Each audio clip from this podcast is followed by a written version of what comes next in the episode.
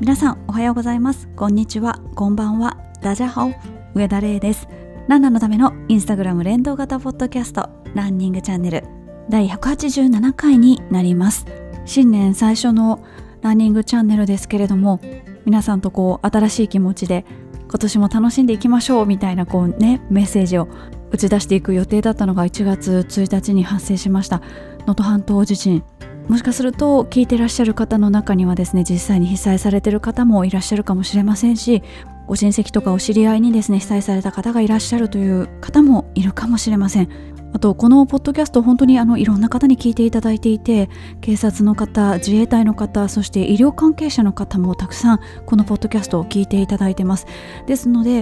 現地に行かれてる方もいらっしゃるかもしれませんし仲間が現地に行ったからということでこうイレギュラーな体制で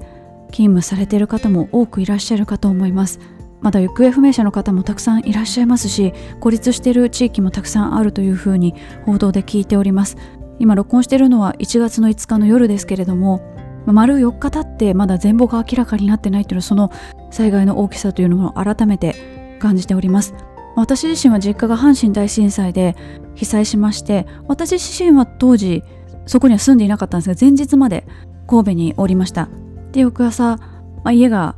全壊になってしまってその時は祖母が一人で被災したんですけれどもその翌年に、家を建て直して家族みんなで住むようになったんですがこの災害の時っていうのはこう被災地は何とも言えないこう雰囲気に包まれるというかすごいみんな頑張んなきゃいけないとかみんな我慢しなきゃいけないみたいなのがすごいこう漂ってまして例えばうちは家が全壊してないから我慢しなきゃとかうちは家が全壊したけれども家族みんな助かったからまだまだ我慢しなきゃいけない頑張らなきゃいけないとか怪我したけれども命は助かったから我慢しなきゃいけないとか頑張んなきゃいけないとかこうどのこの被害状況であっても皆さん頑張んなきゃいけないとか耐えなきゃいけない我慢しなきゃいけないっていうのがすごくその地域を支配するんですね。私はなんか神戸に再び住み始めた時にそれをすごい感じて、まあ、それはよそからやってきたから余計にそういうふうに感じたのかもしれないんですけどだからあんまりこう被災者の方って特にその地域の中ではあんまりこう辛かった経験を吐露したりする機会がなくってそれはあの時大変だったねみたいなそのご近所同士で言うことはあってもそれはなんかこう上辺的なものであって本当にその人がそのどういうふうに辛かったかとか本音みたいなところっていうのは逆にこう隠す傾向にあるような印象を私はすごい受けたんですね。やっぱりもっと大変な人がいる、まあ、最悪の場合本当に亡くなった人もいる。その方々から比べたら自分なんてみたいな風にみんな思われるのでただ通常の生活ができてない方っていうのはやはり皆さんどこかで苦労されてるっていうのは間違いない事実ですからこうどうか周りにいらっしゃる方というか県外の方被災地にお住まいじゃない方こそ被災者の方のお話を聞いてあげてほしいなっていうふうにすごく思います。本当に被災地の中だとね言えないんですよね。自分なんて大したことないと思っちゃうんですよ。周りが本当に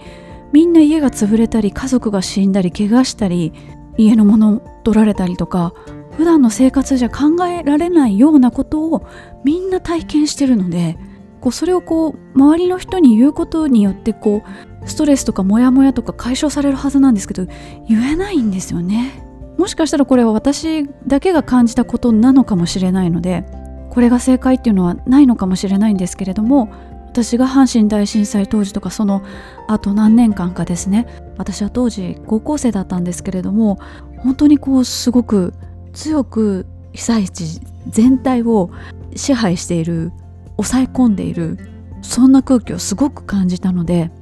それをあのシェアさせていただきました。ずっと継続的にやってることではあるんですけどもランナーだからできる社会貢献あと去年防災士の資格も私取りましたのでそのご気になったことはまあ逐次調べておりますので随時 SNS 等でシェアしていきたいと思います。さて年末から年始にかけて大会行われております。ご紹介していきたいと思います。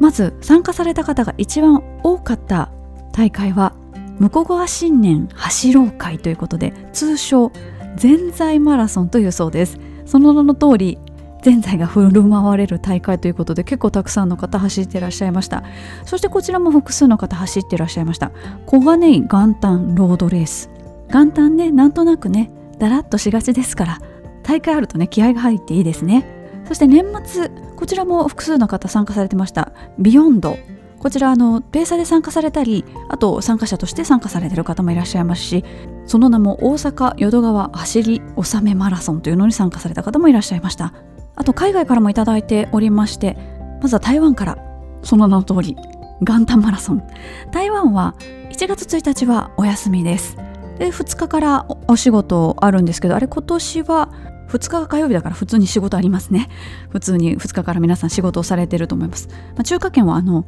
春節がありますからね旧暦の正月をお祝いするので1日だけお休みなんですが元旦に行われたマラソン大会に出場された方いらっしゃいました。そしてオーストラリアで NYE レゾリューションランということでちょっとなんか黒缶っぽい感じの大会なんですからね。そちらで1位を取られたということで写真が載っておりました。おめでとうございます。さて皆さんの他の投稿もご紹介していきたいと思います。やっぱりお参り関係の投稿が多いですね。で何人もの方が投稿されていたのがまずは材木屋さんの干支看板あの大きな絵馬みたいなやつです。それを写してらっしゃる方が複数いらっしゃって私はあんまり見かけたことがなかったのであすごい立派だなと思いました。すごい大きな看板です。そして続いてはですねこれも複数の方が挙げてらっしゃったんですけれどもえ台湾と思ったんですが台湾ではなく日本にある台湾のお寺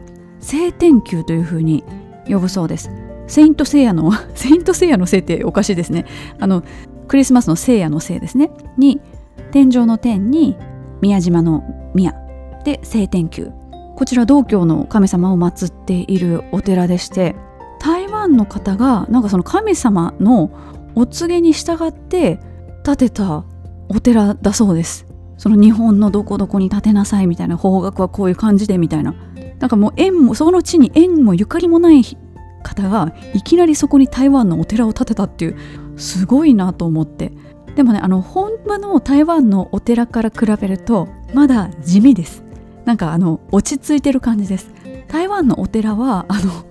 正面になぜか電光掲示板がついてるんですよ横長の。でそこなんかすっごいカラフルになんかいろいろ文字が流れてくるんですけどそれがないのでやっぱり日本なのでちょっとこう地味にしてるなと思ったんですけど結構あのコスプレの方が撮影しに来られたりとかなんかこういろいろ写真とか映像に使われてるということで聖地にもなってるそうです。そして聖地といえばということでこのランニングチャンネルの聖地にお参りいただいた方もいらっしゃいます。神戸市須磨区の綱敷天満宮学問の神様から鯛の旗厄除け八幡宮厄除けの神様ですね。そちらちょっと山の方にあるんですけれどもどちらも行かれたということで私もどっちもお正月行ってきました。今年はすごい並んでてどっちの神社も。コロナの時とかはやっぱすごい少なかったんですけどね。遠くからしかお参りできませんでした。そして続いての神社は京都の車崎神社。自動車のあの車に折れるポキッと折れるの折れると書いて車崎神社というふうに呼ぶそうです。こちらの神社の中に芸能の神様が祀ってあってでそのそこに奉納されてる板というか石というかそそれがすごい面白くって本当芸能人の方々の名前とかアニメのキャラクターなんかも書いてあってすごいそれを見るだけでも楽しい神社なんですが芸能の神様ってね他にも例えば豊川稲荷さんとか芸能の神様として有名ですけれどもここは何が祀ってあるんだろうっていうふうに思いまして調べてみましたところ天垂うずめの御事という方が祀られていてでまたこの日本の神話神話を紐解くとですねまたこれ面白い話が出てくるというかギリシャ神話も日本の神話もなんか本当になんか昼ドラみたいだったりほんまかいなみたいなのがあったりして面白いなと思うんですけど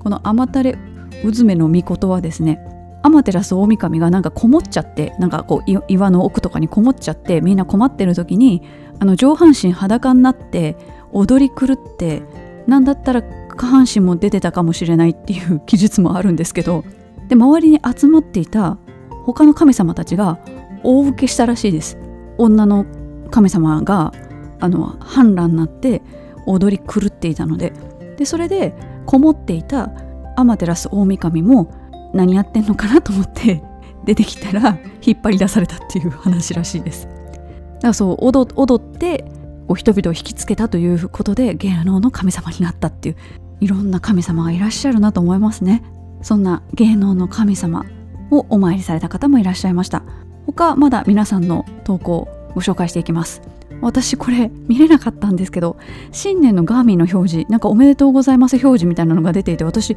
なんで見逃したのかわからないんですけど見てないです。皆さんの投稿を見てえこんなの出てたのと思ってびっくりしました。続いてはですねこちらもちょっとびっくり。あ台湾話題になるんですけど以前ですねこの番組でプレゼントをした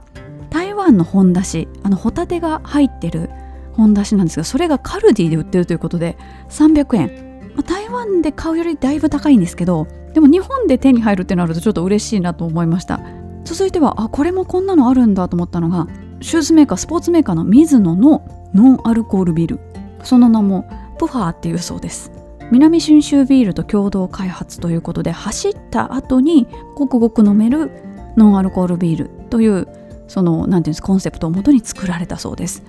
さてこの1週間も記念日迎えられた方いらっしゃいます。連続ランが444日目ということでおめでとうございます。ゾロ目はね100回に1回しか来ないですからね。おめでとうございます。このような形でこの番組の冒頭ではランニングチャンネルのハッシュタグがついた投稿をご紹介していきます。こちらのハッシュタグはもう6万件を優に超えております。ご自身の投稿につけていただくもよしまたインスタグラムでランニングチャンネルというふうに検索していただくもよし皆様どうぞお使いください。そして私は頑張って皆さんの投稿にいいねしていきます。以上今週のリスナーさんでした。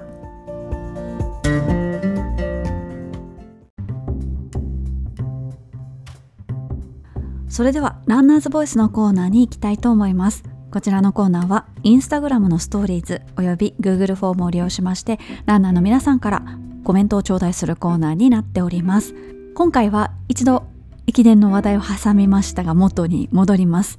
〇〇歳で始めました。その最終章です。皆さんが始められた年齢でまさに今ランニングを始めようとしている方へのメッセージ。このお題に対してもたくさんの方からコメントいただきましたのでご紹介していきたいと思います。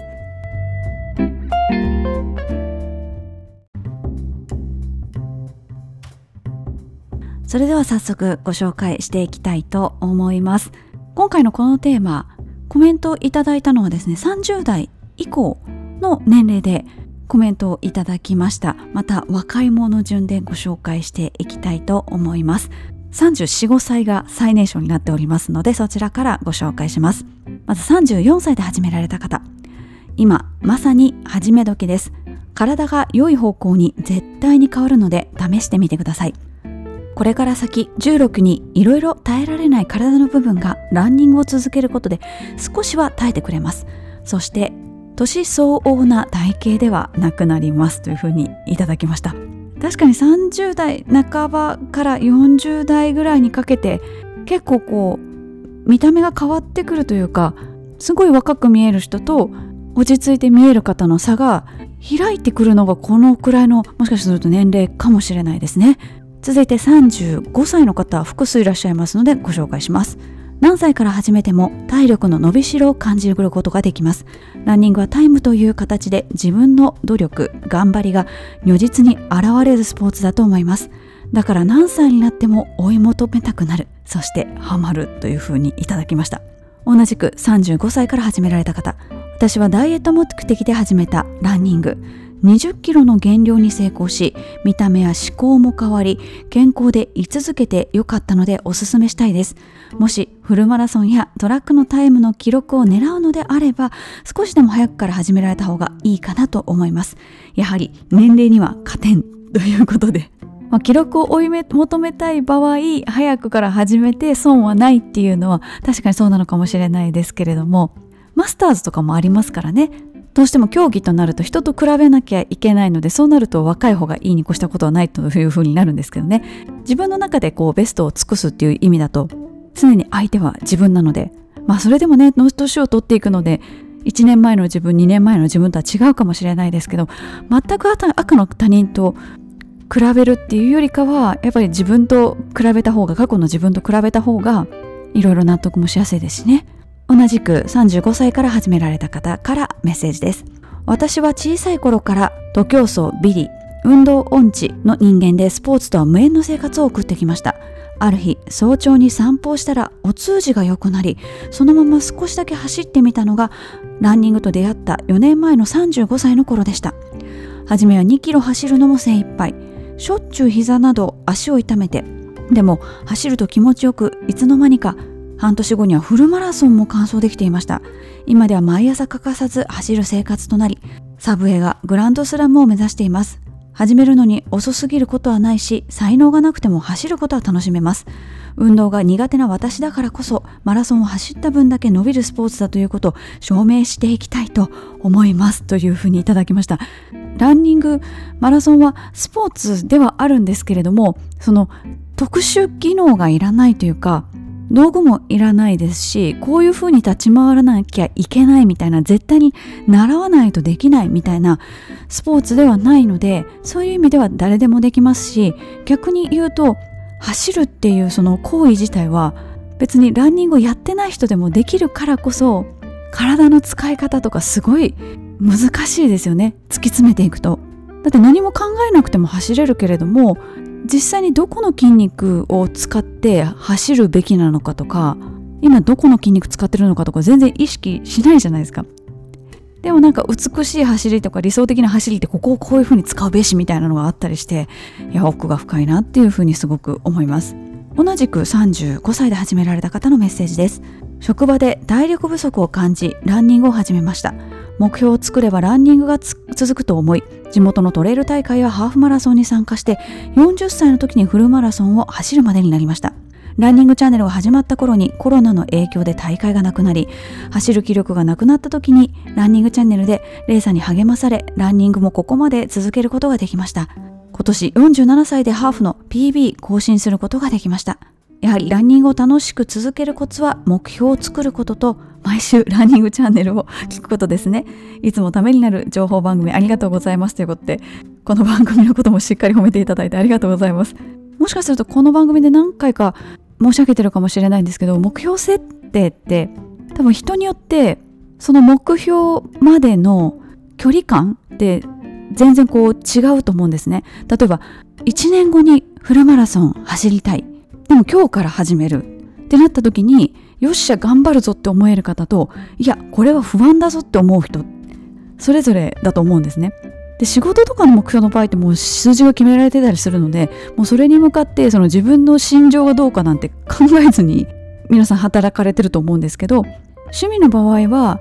自分が目標設定して心地よい距離感に設定していいと思いますしそうじゃないと逆にプレッシャーかかったりストレスかかったりしてしまうのであまり体にも精神的にも良くないと思いますし目標って一度決めたら変えちゃいけないみたいなのって誰もそんなのを法律で決まってるわけでもないのでダメだったらダメかなと思ったら途中で変えてもいいですしちょっとこれ違うなと思ったらやめてもいいと思います。で別になんか大会でこのタイムを出したいとかじゃなくって楽しく走りたいとか友達作りたいとかそういう目標でも全然いいんじゃないかなっていうふうに思います。続いて36歳で始められた方のメッセージです。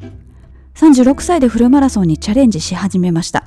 別の運動をしていたこともあり目標は初フルでサブ4それなのに練習では25キロより長い距離を走らず迎えた湘南国際マラソン2014は大撃沈。悔しくて先日の2023年まで毎回参加しています。目標を立てそれに向かい逆算しながら試行錯誤しながら練習をしていくのが楽しくなりました。結果3年後にサブ4達成。さらなる高い目標に向かう中コロナ禍で相次ぐ大会中止。その後また当時の総力は戻りませんが楽しくランランしています。同じ年頃でランニングを始めようとしている皆さん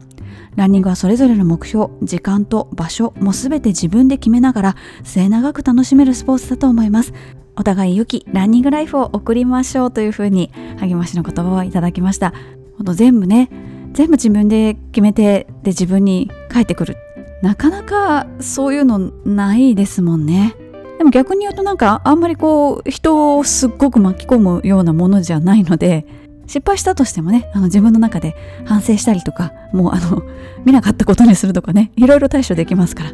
そこもいいとこなんじゃないかなというふうに思います。続いては37歳から始められた方のメッセージです。もしかすると子育てが一段落して仕事も自分のペースで進められるようになってきた頃でしょうか。あるいは忙しすぎて自分の時間を持つこともままならないでしょうか？マラソンはいつでも一人でも自分のペースでできる障害スポーツです。一人で走る時間はいろいろなことを考えたり気持ちをリセットしたりできる大切な時間になると思います。ぜひ末永く続けられるよう楽しんで走ってください。走り始めからランニングチャンネルを聞けるなんて羨ましいな。レイさんやランナーの生の声を参考にして自分に合ったマラソンの楽しみ方を見つけてくださいというふうにいただきました。そうですね、37歳社会人になって15年目とかですよね。大学ストレートで入って卒業したら結構役職もついたりして忙しくなる一方で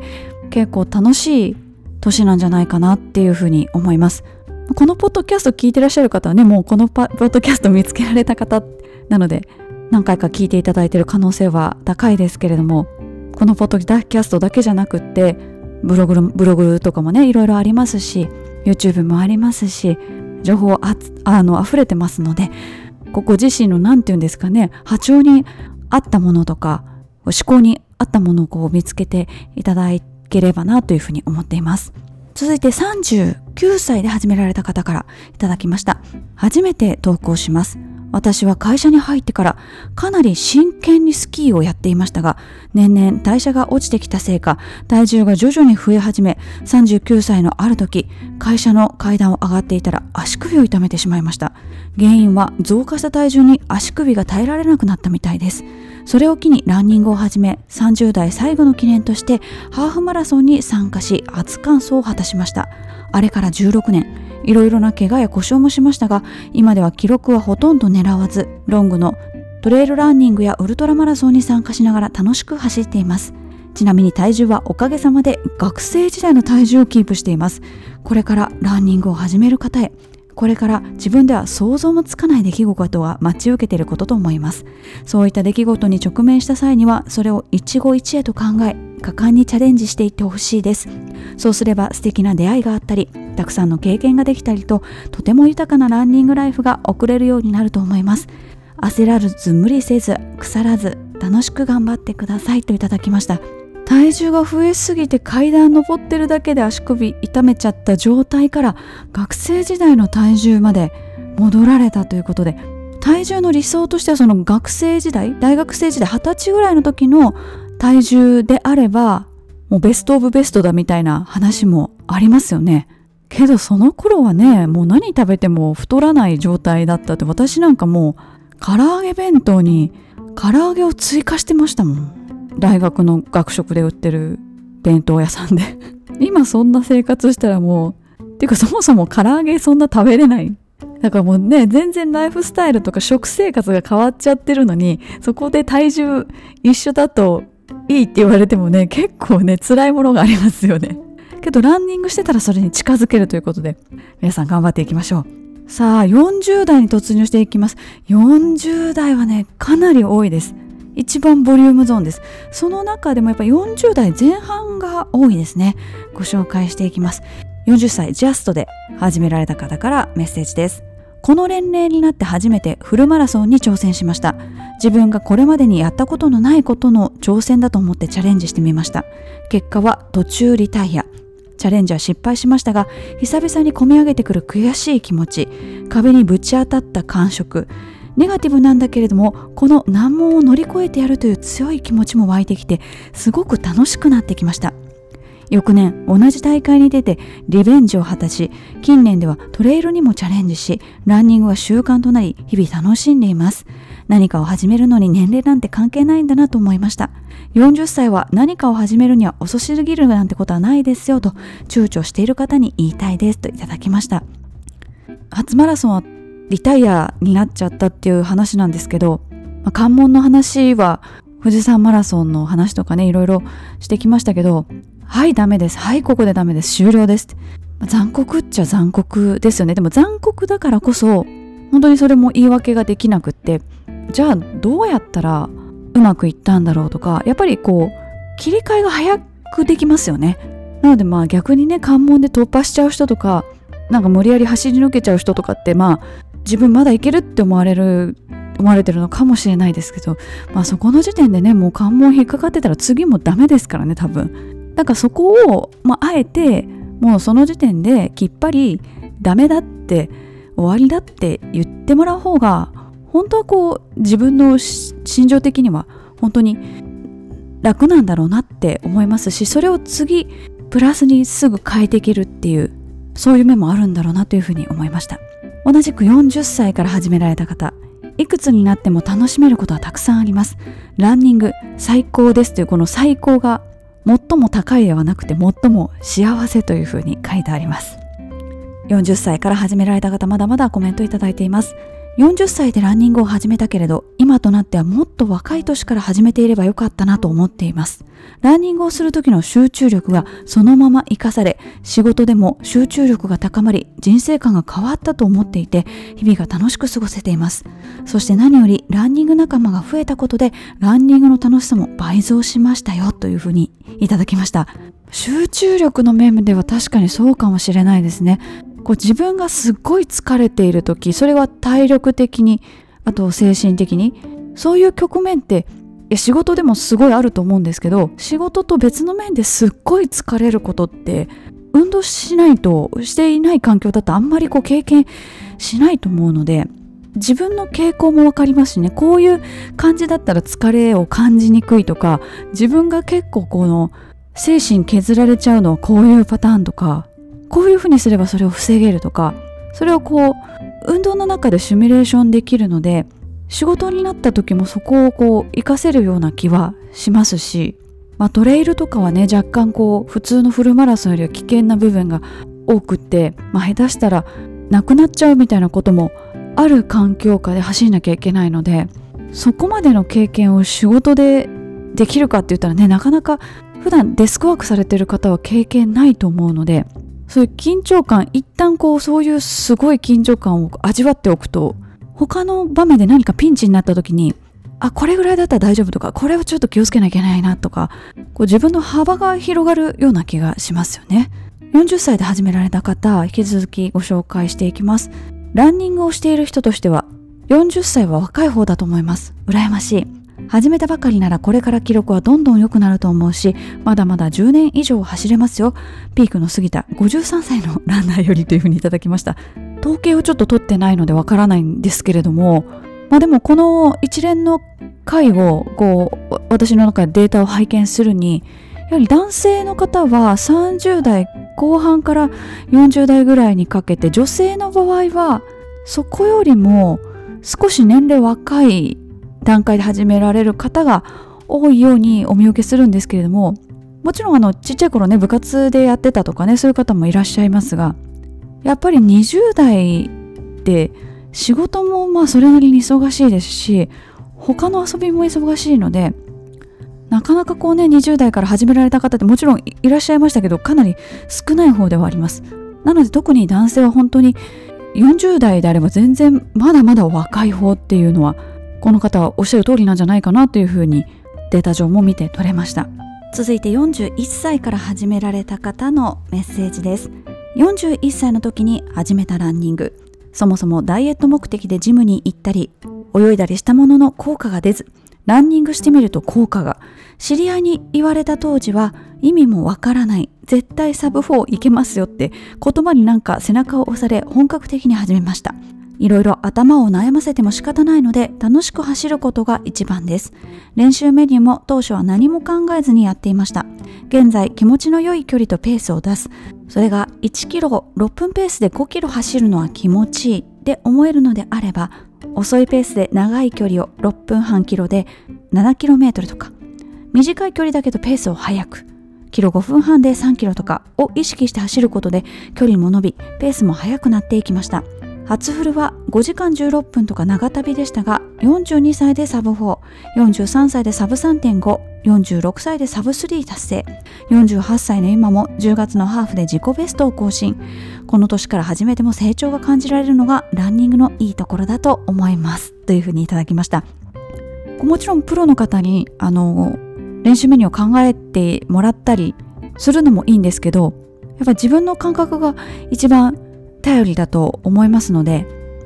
今コメントでいただいたみたいなこう自分がこう心地よく走れるペースと距離そこから足し引きしていくっていうのはすごくこう理にかなってるんじゃないかなというふうに思います。さあ次は42歳で始められた方のコメントです。私がランニングを始めたきっかけは子育てが少し落ち着きこれから来るであろう更年期太りを予防するために42歳から走り始めました。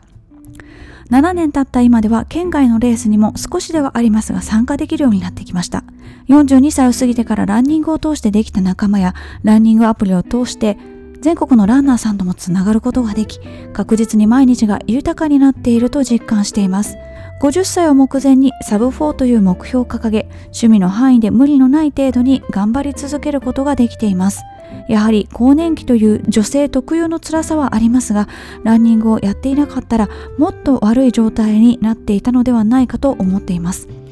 日々健康に笑顔でいられるためにもいつでもどこでもできるランニングは私に欠かせないものとなっています。少し時間に余裕ができた40代の皆さんにはぜひお散歩でもファンランでも自分の足で周りの空気や季節の移ろいを感じてほしいなと思います。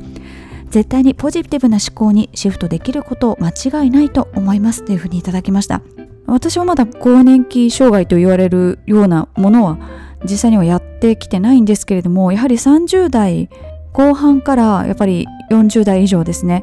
女性に限ったことではないとは思うんですけれども体質とかの変化があったり今まで全然平気だったものが急にダメになったりそういうのはこう大小あれどこう皆さんにやってくるものだと思うのでこうそれがこうランニングをすることによって全部治るかって言ったら治りはしないんですけどちょっと気分転換になったりとか視野が広がったりとかしてその自分が今気にしてるものがすごいちっぽけに思えたりするとこっちのもんというか、まあ、それはランニングじゃなくてもいいのかもしれない。です他の趣味でもいいのかもしれないですけどこうなんでだろうなんでだろうって思ってても答えが出ないことってやっぱりあるのでそういう時はねなんか一旦ポンとなんかこう掘り投げてみて 手放してみてちょっと一旦それ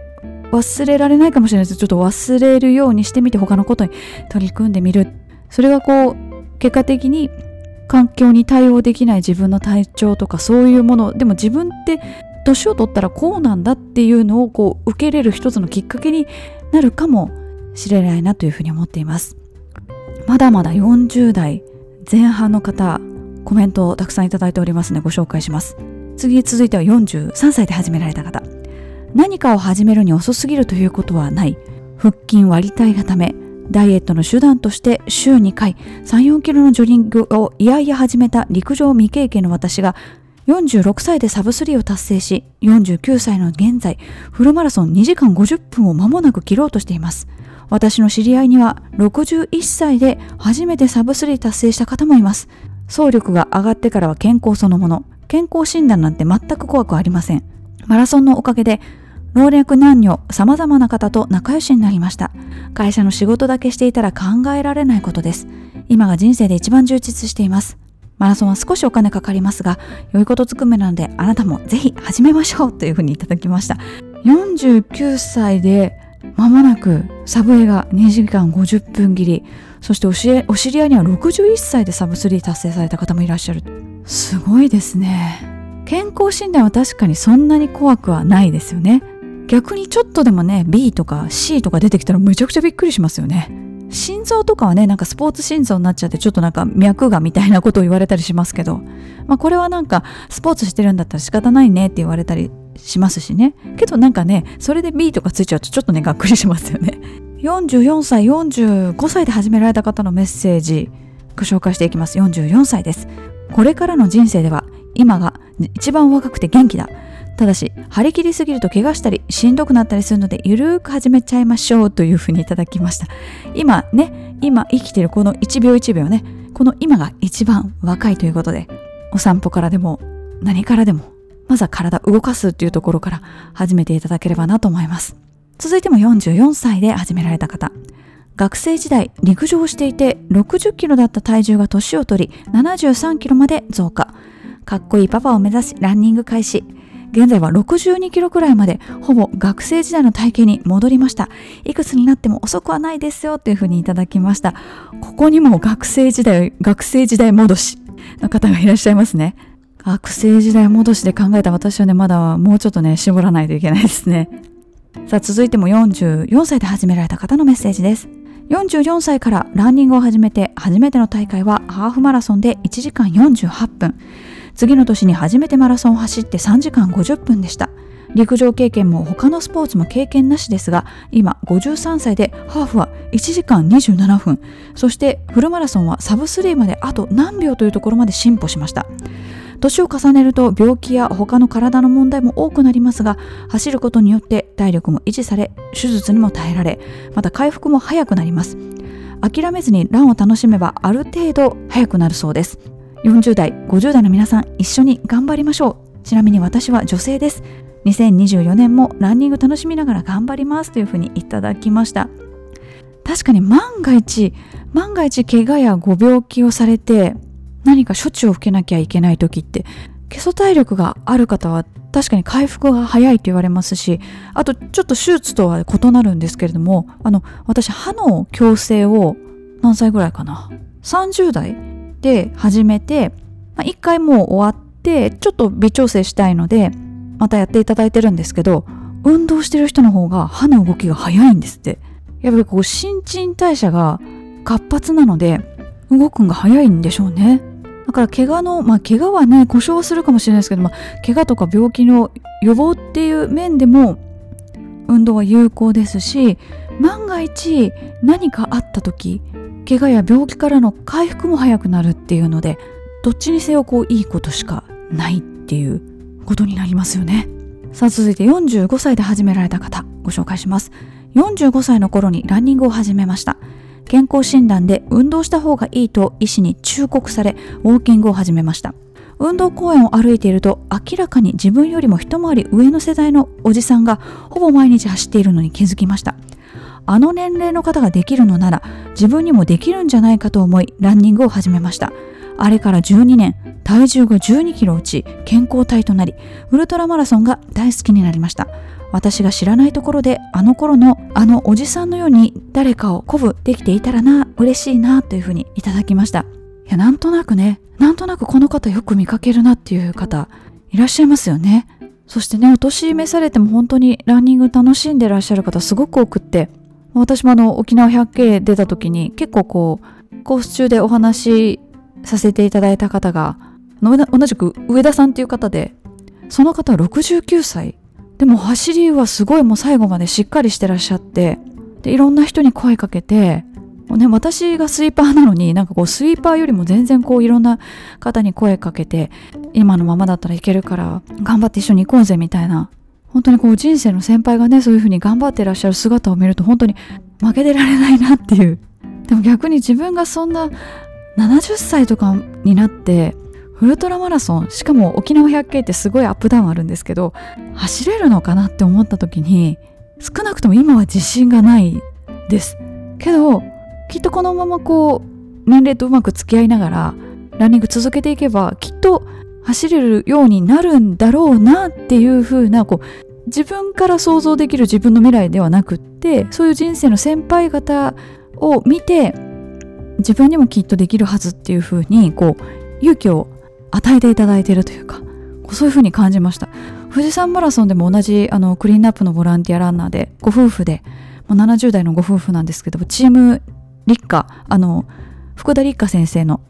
チームの方々でもう川口湖周辺にあの東京から移住されたご夫婦なんですけど山を走るのが大好きでっていうお二人ですごいこう楽しそうに山の話とか、まあ、今回のクリーンアップも一生懸命されてましたしなんかこういう風な年の取り方できたらいいなっていう風にすごい素敵だなって思う方々がランニング界にはたくさんいるので自分も続けていかなきゃなっていう風に思っています。続いても45歳で始められた方のコメントです。当時息子たちが通っていた小学校から生徒の両親や卒業生で作るランニング駅伝チームへの勧誘案内を持ち帰ってきたのが最初です。それまでは一人で隅で走っていたのが週末の定期練習や駅伝大会に参加するようになり交流が広がりトレーニングの目標ができました。その後単身赴任で大阪の豊中に住んでいた際はやはり近くの緑地公園ホームとする40年以上続くクラブに入れていただきこちらでも購入世界が広がりました。このようにランニングのクラブやチームに入り年齢やそれ以外の属性を超えて交流できることがランニングを続ける続けられる一つの魅力だと思います。15年前にチームの監督だった自分より3歳年上の方が残念ながらこの夏ご病気で亡くなってしまいましたが自分の世界を広げるきっかけを作っていただいたことに感謝しかありませんというふうにいただきました。本当にどこに行ってもねあの日本だけでなく海外でもランニングチームもちろんありますし結構私ご一緒させていただくのはやっぱり海外に行かれてその駐在員の方々同士でランニングクラブ作ったりとかフットサルのクラブを作ったりとかもちろんこう普段は直接仕事をするような間柄ではないけれどもでもなんかこう折に触れて集まってランニング楽しんでらっしゃるっていうのは国内外問わずですのでもしね海外とか赴任されてとかね単身赴任で違う場所に行かれてっていう際も今特に SNS があるんでランニングクラブなんかすごい見つけやすいと思います。さあ40代も後半になってきました。47歳で始められた方です。いつ始めても遅すぎることはないけれど健康のために今すぐ始めるべきです。なお健康のためだけならとりあえず10キロの大会やハーフマラソン完走までを目標にしましょう。フルマラソンは過酷ですしタイム更新を目指すともはやランニング最優先の生活に切り替わりますというふうにいただきました。確かにそうですね。あとまあ人にもよりけりなんですけどフルマラソンが必ずしも体にいいかって言われたらそこはちょっとねクエスチョンがついてしまうというか回復までにかなり時間かかりますしずっとこう上下運動しっぱなしなので特にこうスピードがゆっくりで時間かかってしまう方ほど体に負担かかってきますのでそのランニング始めるからにはこう絶対フルマラソンじゃないといけないみたいなのはないので、まあ、でも大会に出始めるとねもっとこう早くもっと長くとかいうふうに欲が出てくるかとは思うんですけれども最初は焦らずそしてあの大会たくさんあるので最終的にはね東京マラソンに出たいとかホノルルマラソンに出たいみたいな目標をお持ちかもしれないですけど公園とかでも大会があったりしますからぜひぜひ探してみてください。さあ続いて48歳で始められた方です。子育てが一段落したので50歳までにフルマラソンを走ってみたいと思って運動が苦手だった私ですが走り始めました。きちんと練習すればマラソンは誰でも完走できます。そして良い指導者や教本とシューズに出会えれば50歳からでも男性ならサブ3女性ならサブ3.5は誰でもできます。私は小出監督の著書30キロ過ぎで一番速く走るマラソンサブ4、サブ3を達成する練習法の練習メニューを参考にしてどちらも達成しました。ぜひ騙されたと思って挑戦してみてください。やらずに後悔するよりやってみて後悔してみることをお勧めします。というふうにいただきました。この小出監督の書籍は本当に何て言うんですかね。本当に小出監督のこうお人柄が出てるというかあまりこう細かいこと書いてない。まあまあ感覚的なことを書いていらっしゃる。けどそれが結果的に理にかなってるんですよね。なんかこの電信柱と電信柱の間だけダッシュしようとか。そういうふうに言われるとなんか例えば100メートルのダッシュを5本やりましょうっていうよりも次の電信柱までをダッシュして、その次まではジョグしてを繰り返すみたいな風に言われると、あ、なんかできそうだなっていう風にイメージしやすいと思うんですよね。で、結局何秒でいけばいいんだろうっていうのも、その人によって全然違うので、やっぱり書籍とかで定義するのってすごい難しいと思うんですよね。そこをなんかこう、わかりやすい表現で書いてくださってるのが小出監督の書籍ですね。もちろんこう、インターネットとか無料で手に入る情報もすっごく多いんですけど、まあ、このポッドキャストもそうですけど、でも本当にちゃんとフルマラソン走ってみたいとか、このタイムで走ってみたいっていう希望がおありの方は、やっぱ書籍買われること、まあ、あの図書館とかでも借りれますけどね、あのちゃんとこう書籍として発行されているものを手に取られることをお勧めします。やっぱああやって書籍として形になると責任を伴うというかたくさんの人の目にも触れますし、まあ、結果的にそれを読んで無料のブログとかに書いてる人もいますけれどもそれはその人の解釈が入ってしまったりしてますしなので一旦こう書籍として何かをお買い求めになられてそれはもう小出監督の書籍でも金哲彦さんの書籍でもどれでもいいです。あの本屋さんに行って本屋さんに行かれることをお勧めします。もちろん Amazon でも買えるんですけどこうカラーが多い方がいいとか写真が多い方がいいとか文字のピッチはこれぐらいの方がいいとかやっぱりこう、ね、合う合わないあるのでもし近くに書店があれば書店に行ってみていただいてもしくは図書館に行ってみていただいてパラパラっとこういろんな本見ていただいた上でなんかこの人の言ってることだったらすんなり自分のこう頭の中に入りそうだなみたいな方の書籍を一冊買ってみる。でその後なんかダニエルズのランニングフォーミュラとか専門的な書籍もたくさんあるんですけどそちらに行かれるもよし絵文字で勉強するのは一旦それで終わりでいいっていう方であればなんか YouTube とかねそういうのを見られるもよし。一冊何か書籍買われるっていうのはすごいおすすめだなというふうに私も思います。さあ40代も後半になってきてますが引き続き48歳で始められた方のメッセージご紹介します。48歳の時会社の同僚から1人3キロ走る駅伝大会の支えがきっかけでランニングを始めました。そして来年の春でラン歴ちょうど10年になります。その時は運動経験ほぼゼロぽっちゃり体型だった僕も51歳に初めてフルマラソンサブ4で走り今のベストタイムは3時間31分とサブ3.5視野に入ってきました。50歳代後半の今はあまり無理もできないかな。もしかしてもっと若い時例えば20代30代にランニングを始めていたらもっと速く走れていたのかなとも思ったりもします。一方でタイムを目指すランニングって生活の結構な時間を練習に費やしますよね。それを考えればランニングと出会う前までは他の趣味や仕事でその時の時間を楽しんでいたからこそ今の自分があるのだと思います。もし僕と同じように40代でランニングを始めてもしもう若くないかなと思っている方全然大丈夫です。むしろきっとこれから40代50代にかけて円熟期を迎えられます。まだまだタイムは伸びるはずです。僕も60歳その先にもチャレンジを続けますというふうにいただきました。もうすでにランニングされてる方はそのランニングの時間、まあ、1日1時間とか、まあ、30分の方もいらっしゃるかもしれないですし土日はもしかするとね遠征したりとか30キロ走とかしたりして3時間4時間って費やされてる方いるかもしれないです。でも本当になんかまあ、たまにはダラダラする時間も必要ですけれどもランニングしてない時はそれは何か別のことにね時間を費やしていらっしゃったかと思いますのでもしかしたら子育てでお忙しかったかもしれないですしお仕事でお忙しかったかもしれないですしなんかいろいろやってきて結果今走ってるっていうのでまあ確かにね早く始めてればって思う面もあるかとは思うんですけれどもだからこそ今があるっていうふうに前向きに捉えていっていただければなと思います。さあ50歳代に入ります。51歳で始められた方からこんなメッセージいただきました。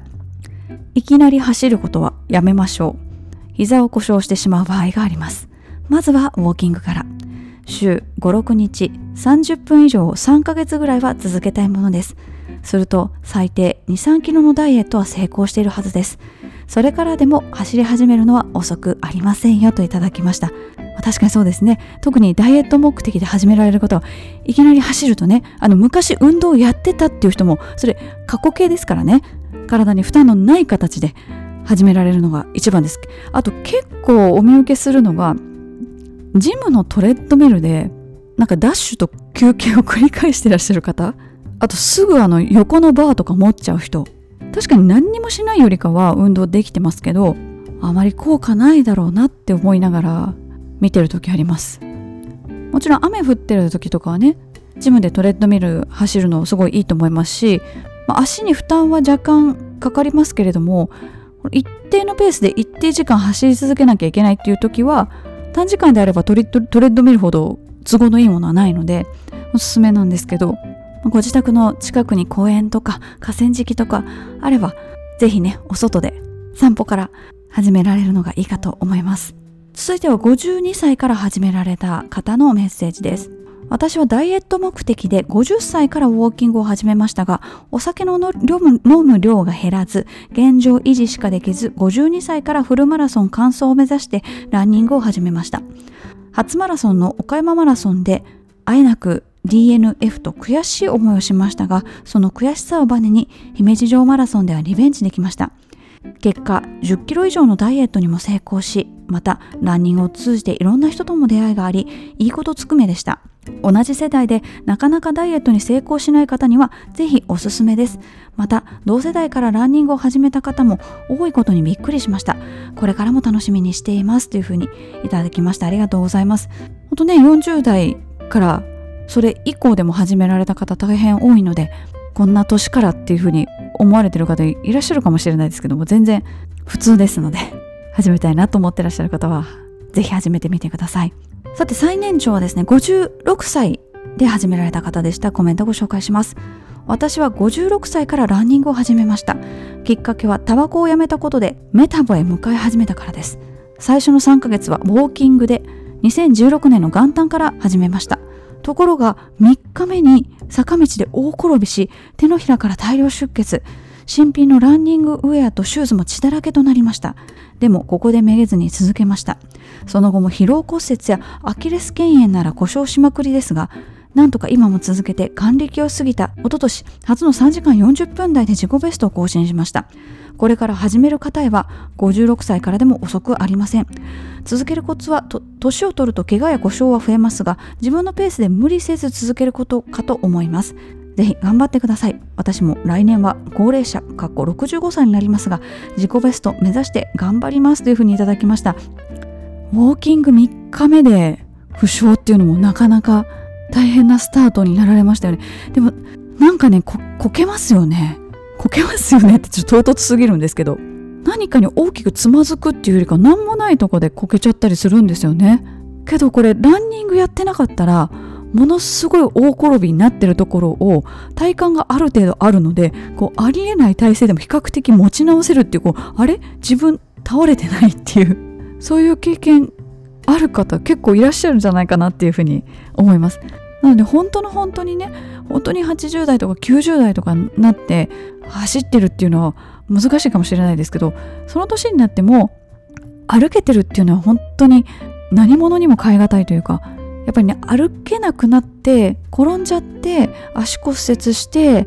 大腿骨とかね骨折したりとかこう股関節に障害が残ったりとかして歩けなくなってそこから弱っていかれるっていうお年寄りの方本当に多いのでそれを防ぐためにもって言ってね今例えば30代の人がね90代のこと時のことを考えるって言ってもね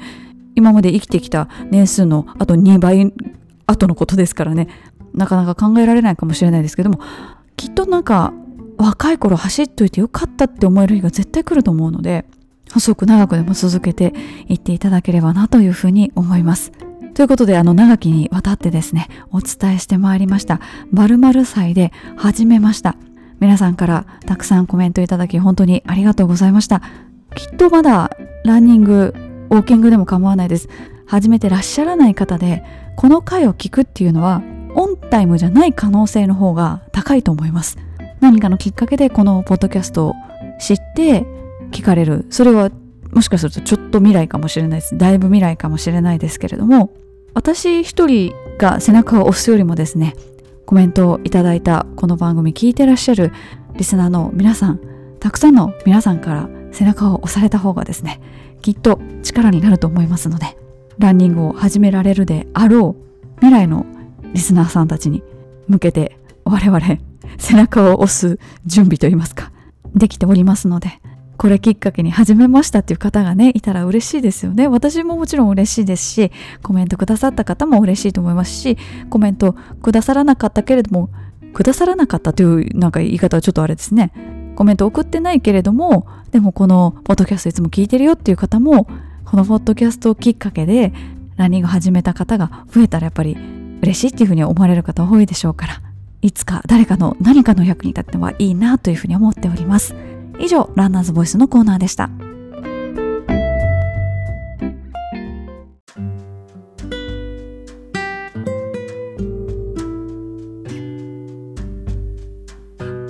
そろそろお別れの時間が近づいてまいりました。長きにわたってお伝えしてまいりました。〇〇歳で始めました。いかがでしたでしょうか？皆さんの思い出あの頃そしてアドバイス。本当にたくさんのコメントをいただきありがとうございました。きっとこれからですねあの回を聞いて始めましたっていう方が出てくるかと思いますのでその報告を楽しみに待ちたいと思います。さて次回のお題ですが次回のお題はですねこれも年末恒例だったんですけれどもできなかったということで年始に持ってまいりました。次回のお題は2023年の重大ニュースそして2024年の目標です。実はこちらのお題ですねそれぞれ別々で行ってきたんですけれども今回は一緒にしてしまおうということで2023年の重大ニュースランニング関係あるなし問いません。そして2024年の目標もランニング関係あるなし問いませんのでちょっと年始ね本当に悲しかったり衝撃的だったりする出来事ばかりでもしかするとちょっとね心が疲れてる方とかいらっしゃるかもしれないですけれども年初これだけ大変だとねあとはもういいことしかないっていう風に今の段階だとまだちょっと前向きに捉えすぎだろうって言われるかもしれないですけど皆さんの今年の目標ですとか去年の出来事を教えてください募集方法はいつもと同じです私のインスタグラムのストーリーズに Google フォームのリンクを貼り付けておきますのでそちらの方からご回答くださいこのリンクはですね各 SNS およびこの回のショーノートにも貼り付けておきますのでお待ちしております。また、お便りのコーナーもお待ちしております。あ、お便りのコーナーで思い出しましたけれども、お便りスペシャル、こちらも随時配信していきますので、楽しみにしておいてください。この〇〇祭で始めましたの時にいただいたお便り、およびニューイヤー駅伝、箱根駅伝の楽しみ方注目選手の回でいただいたお便り、それぞれお便りスペシャルとしてリリースする予定になっております。どんどん回は増えていきますし、どんどん200回に近づいていくのに何も考えていないので若干焦り始めておりますが、まあ、自然体でいきたいと思いますし、まあもうすでにね、190近いエピソードを作っておりますけれども、今こそこう音声コンテンツがこう必要とされてる時ですので1エピソードでも多くいろんなところでいろんなエピソードが聞けるようなそんな体制を敷いていきたいと思っております。ということで、ランニングチャンネル第187回お伝えしてまいりました。皆様、次回の放送まで良きランニングライフをお過ごしください。それでは。